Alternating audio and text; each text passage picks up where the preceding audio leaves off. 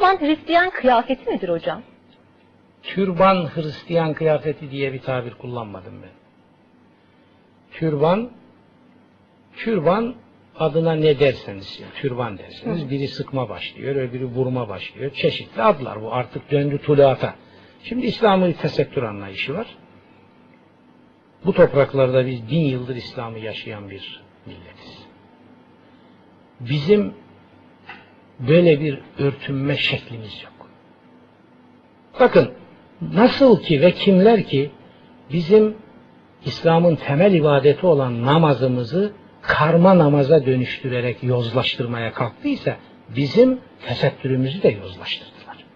Tesettür çok daha hassas bir hadisedir. Ve geçmişi çok daha uzun olan bir hadisedir. Kavga bakımından. Bunu da bizim aleyhimize kullanıyorlar. Ve bakın sizin mabet içinde namazınıza musallat oluyor. İşte ılımlı İslam bu. Siz buna din mi diyorsunuz? Ona musallat oluyor, onu kiliseyi bir nevi örnek yapıyor ve namazı karmalaştırarak camiyi kiliseleştiriyor. Denediler, olmadı geri çektiler. Kur'an'ı İncilleştiriyor. Kur'an'ın ayetlerinin içine İncil'in ayetlerini koyuyor diyeceğim o kadarla da yetinmediler. İncil'in değil, Sempol'ün mektuplarını Kur'an ayetlerinin içine İncil'den ayetler koyuyoruz adıyla koyuyorlar. Yani bu tarihte görülmüş bir şey. Türbanda sempolün İncil'e soktuğu bir kıyafet mi? Evet, türban hatta Hazreti İsa'nın değil, Hazreti İsa'nın dinine İsa'dan 50 yıl sonra musallat olmuş sempolün İncil'e soktuğu bir örtünme biçimidir. Rahibe kıyafeti diyebiliriz kısaca.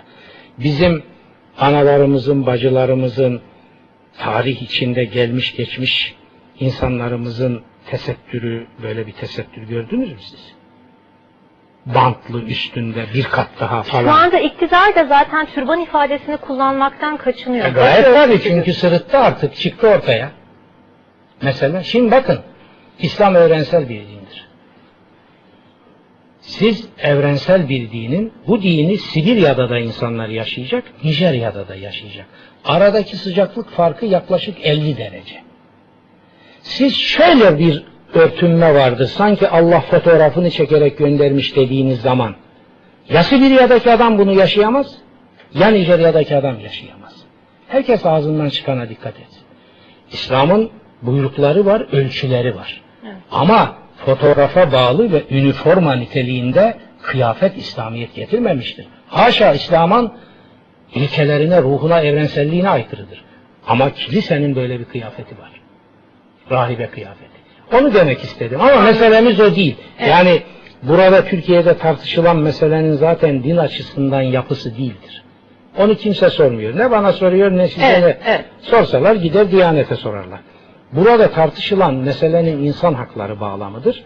Şimdi ben orada bir şey söyleyeyim. Hemen bir cümle söyleyeyim. Buyurun. Bir anayasa değişikliği. Bunu ben siyasetçi olarak değil, 30 küsür yıllık hukukçu bir insan olarak söylüyorum. Seçimin ertesi günü bir anayasa değişikliği bir parlamentoda gündeme getirilmez. Parlamentoda da gündeme getirmediler ya, keşke öyle olsa. Dışarıda. Anayasa değişikliği seçimin ertesi günü gündeme getirilir mi? Bir defa buradan büyük bir sakatlık ve bozukluk var. İki, bir anayasa değişikliğinin omurgasına kıyafet uyarlaması veya kıyafet ayarlaması konur mu? Böyle bir anayasa olur mu? Bu haldeki satışları işleri düzenleyen bir kanun veya tüzük mü yoksa anayasa mı? Bununla öncelik e, olarak bu başlıkla çıkılmasının zaten şu anda yarattığı gerginlik ya da yarattığı endişeden yola çıkarak bunu Başka bir şey. Şimdi Evet. bu böyle olduğu halde birileri kalkıp diyor ki ileride bu anayasanın omurgasına bu değişikliğin oturtulan türban meselesi meşruiyet kazanırsa mahalle baskısı olur mu? Şuna bakar mısınız? Şuna bakar mısınız? Olur mu hocam? Sevgili hanımefendi, baskı zaten bu anayasanın bu şekilde tadili bizatihi baskı. Siz Türkiye'de Büyük Millet Meclisi Başkanlığı yapmış bugünkü iktidarın en önde gelen insanlarından birinin türban bizim namus sorun, sorunumuzdur dediğini biliyorsunuz.